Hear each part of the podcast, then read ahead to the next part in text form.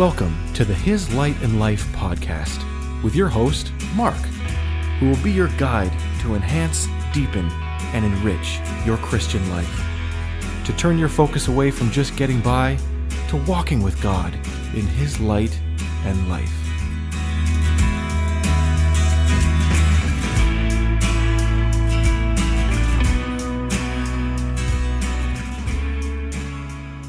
Welcome back to His Light and Life. We'll continue our discussion on the abyss.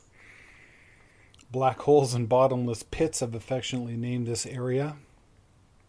I left off last time talking about, you know, the idea, the concept is very simple about, you know, know your enemy.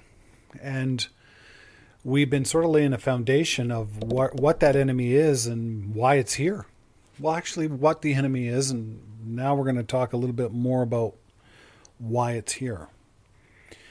Um, if you understand, um, I want you to picture for for a second a very, you know, in a what would be good a good example would be let's say like a um, a place where they study viruses, a virology lab where you have um, dangerous viruses. I saw a show one time and it showed there was these different levels. There was like a level one, level two, and then there was a at the very back of this place in the you know with the highest strictest standards there was this final level. And the protocols and i call that the safety protocol god's safety protocol. Um, he needed a safety protocol and he had a brilliant one. So in this um, in this show when you got to the final level there was all kinds of safety protocols in place to ensure that what was in there wasn't going to get out. And when when you when you break it down and you look at God's creation and then the reforming of the earth, he's going to engage in the most dangerous potentially dangerous experiment that ever took place. And I use the term experiment and I use it in a in a way that we can understand it. That's not really what was in, he was engaged in, but that's how it came. That's how he dealt with it. Sin, the law of sin and death, is on this earth. Okay, so God has two choices. First of all, He can just obliterate the earth completely obliterate the earth. Now you have to understand the law of sin and death at this point has wiped out all life off of this earth. There's no light here. It's not it's worth it. It's formless and void. Remember we talked about that? In the beginning God created the heavens and the earth and the earth was formless, void and darkness was over the face of the deep. I'm not going to get into it heavily right now, but if you look at that creation, go back and read the Genesis reforming story in Genesis 1 and take it through.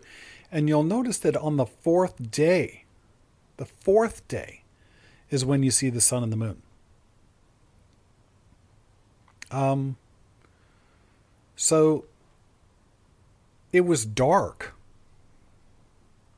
So I want you to see that this earth was formless and void, and darkness was over the face of the deep.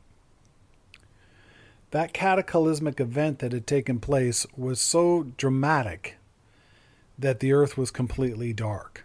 When we talk about all of the millions of years that passed and fossil fuel being developed and all of those things, and we know we do not know how long it took for life on this earth to be wiped out completely, but and for the mountains to be crashed together and the continents to sub. but we do know that it happened in darkness complete and total darkness. And Lucifer and his angels, he's Satan now, and his angels, a third of the angels of heaven, they're here now, and they are they are the kings of ruin. They're the kings of ruin. This earth now, their great coup attempt to take over heaven and to be seated above the Most High and have Him serve them, and all of the things that they had planned what they find themselves the rulers of is a black ball that's spiraling through an orbit in complete total darkness and they're incapable of doing anything about it. absolutely incapable of doing anything about it. Because there's something that Lucifer didn't understand, and it's the same thing that Adam and Eve didn't understand, Adam and Adam, Adam male and Adam female didn't understand, is they didn't understand that when they rebelled, they thought they were going to be adding the knowledge of good and evil to everything they had. Lucifer thought he was going to be adding the throne to everything that he had. Because, like in the garden, Lucifer didn't understand that all of the perfection that he knew, all of the rank that he had, all of the position that he occupied was all a gift. It didn't inherently belong to him. It was the glory that was upon him. And that glory, that's the same glory they realized they were naked in the garden. They hid themselves because they were naked, because the glory was off of them as well. That glory was gone. And Lucifer found himself not only the king of ruin, but he found himself with all of the graces and all of the abilities and all of the rank and all of the things that he had looked at himself with. They're all gone and this earth that he had been put the, as a, the anointed head over is ruined. And there he is, and there's the fallen angels, and they are the kings of ruin, a ball that is spinning in darkness for who knows how long. And something is here as well with them, and that's called the law of sin and death. God reforms the earth makes a puts a plants a garden east of Eden, puts man in it. But you know what was still here? The law of sin and death. The law of sin and death was bordered outside of the outside of the, the the the confines of where they were. It was still here upon this earth, but it was held back by grace. It was held back by grace. Adam and Eve were were not susceptible to it. Adam and Eve had no contact with it. Adam and Eve couldn't could tell that it was there. They had no concept of evil at all because they had not rebelled. They had not sinned. The glory and the grace of God was upon them. The evil was there, but they were protected from it. Now, the question comes to mind immediately why was the evil there at all? Why was the evil there at all? Well, I want you to think for a second. We talked about that room in the in a virology lab in their safety protocols and the law of sin and death. You have to understand God did not create it, he did not originate it, but he used it. Not responsible for it, but it was there. And how would the law of sin and death be used? The law of sin and death was his safety protocol because now he creates man and he puts man in the garden and he gives him a simple task to stay in union with him. He fails in that simple task and he rebels. That rebellion would be in every single one of his children. That rebellion would have far reaching consequences. And God can't kill. God can't kill anything.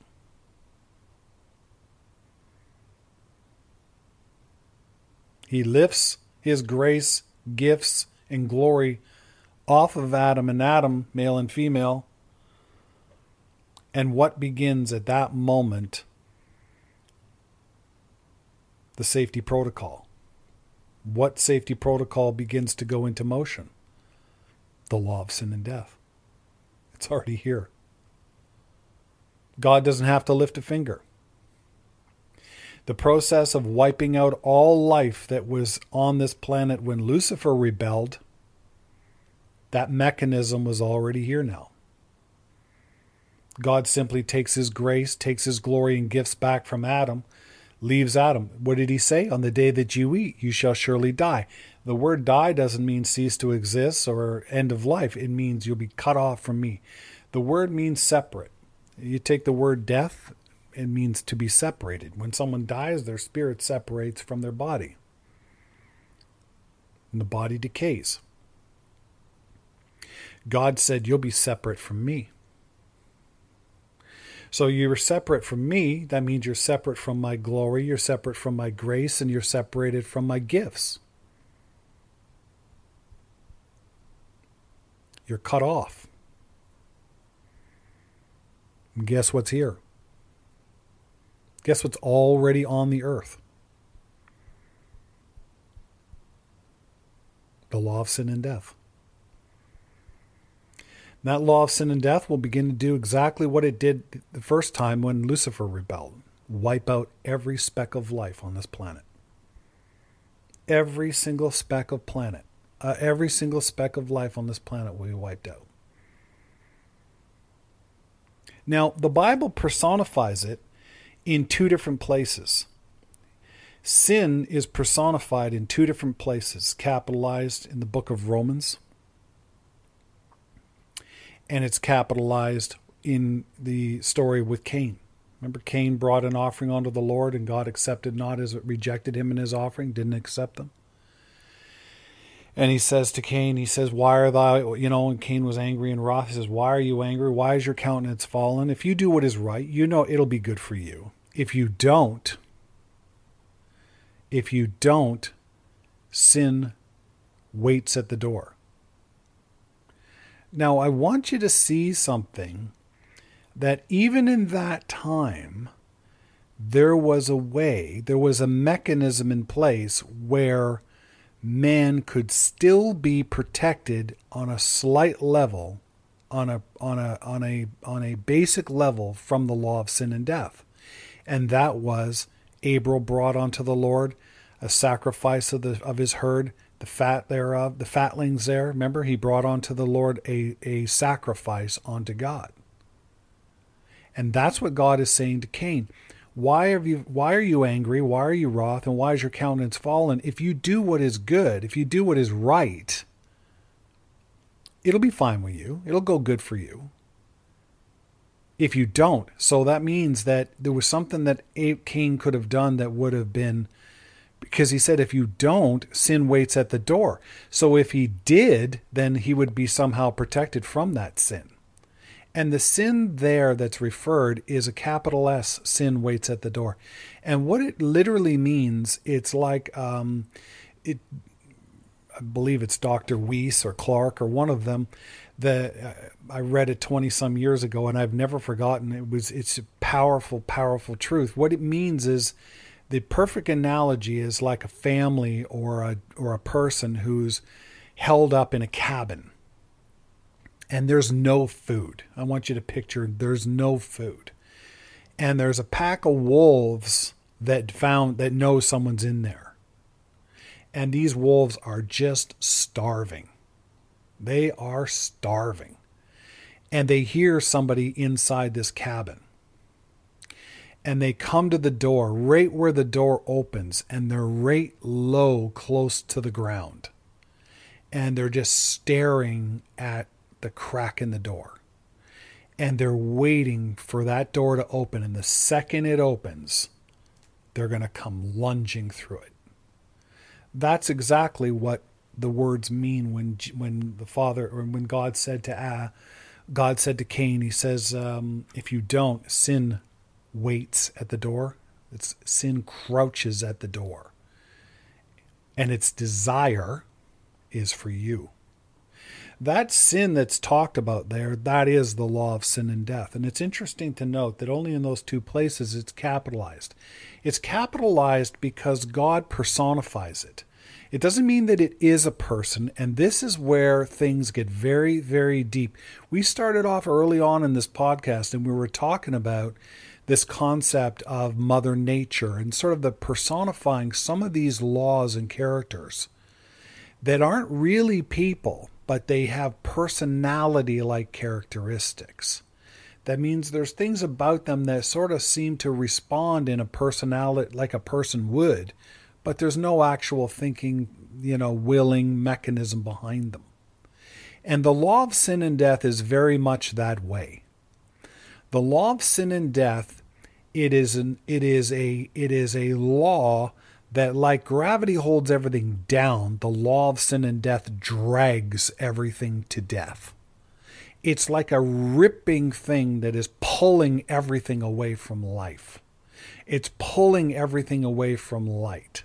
That's why I use the term the abyss.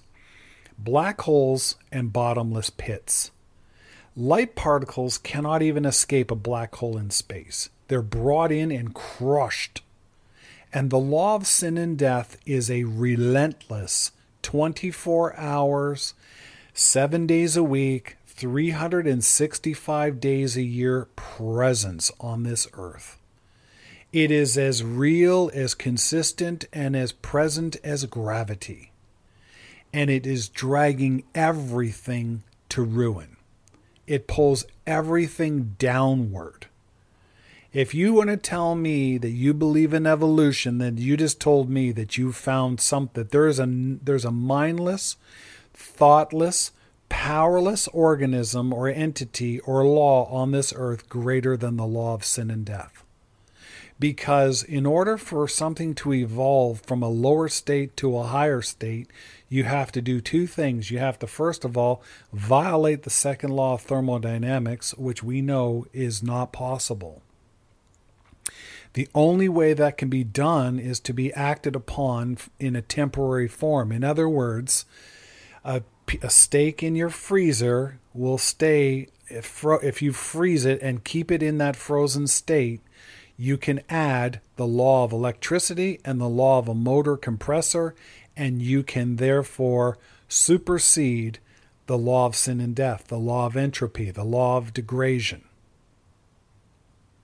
But the second you unplug that fridge from the, the from the, socket in the wall, that law is right there. It doesn't. It's crouching at the door. Do you see that? It's crouching at the door the whole time. It's always there. It's always waiting. There's a certain circumstance right now that is happening that is preventing it from manifesting itself, but it's always there. And it drags everything down. Okay? And it moves through this process in human beings. They know it from sick, they know it from sin to sickness to death if you say this to a doctor, how did this person die? They, no one has ever, no doctor has ever said this doctor died of sin, or I mean, this patient died from sin. But they did. When Lucifer rebelled, he released into this earth the law of sin and death. When Adam and Adam, male and female, rebelled, they released the law of sin and death into the, this earth a second time. It was here, but it didn't have access because of the light. Remember in the beginning, God said, separated the light from the darkness? It was here. It was here the whole time. But it was being superseded and overcome. It was being held back by the glory of God. God revisited this earth and overrode the law of sin and death on this planet. And he restored everything. He took everything from a state of chaos to a state of order the exact opposite of the law of sin and death, which takes everything from order to a state of disorder. God intervenes and he, and he reverses by his power and his authority, he renews the earth. And he puts Adam in there and he puts him in the garden and he's going to occupy a role of stewardship, dominion on this earth that was conditional based upon his obedience to a probationary rule if he didn't keep that rule, God said, You'll be separated from me. Being separated from me means you're going to be on this earth, you're going to be without my grace, without my glory, without my giftings, and you will be naked in front of the law of sin and death. And it will do to you what it has done to everything else. I'm paraphrasing. This is not what God said in the Word. I'm paraphrasing what the outcomes will be. Now, understand, Adam didn't understand the full scope of those outcomes, and he didn't need to. All he needed to understand was don't eat from the tree of the knowledge of good and evil. He does. The law of sin and death is now released into the earth. God still, in his mercy, ways makes a way of protection, and that way of protection is a sacrifice. And the sacrifice of an animal and that animal being brought to the gate, the eastern gate of the Garden of Eden, would mean that the law of sin and death that was a temporary, it was a moderated, it was a it was a it was a protection from the glory by the glory of God based upon the substitutionary death of this animal. Now we want you to see right there how God into place our ultimate deliverance from the law of sin and death, from its power. And we're going to get to that as we move through a little further. But today, I wanted you to see that the law of sin and death was here on this earth. God's grace, glory, and giftings kept man from them, from it, until he rebelled. That the law of sin and death is not a person, though it exercises or manifests in a way that could be looked upon as a personality like system. I want to thank you for joining me today on this His Light and Life. We're still on the subject of the abyss, black holes, and bottomless pits, and we're going to pick it up here next time.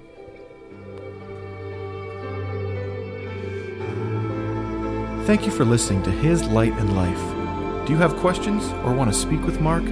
Please reach out using the email in the description. We'll see you next time on His Light and Life.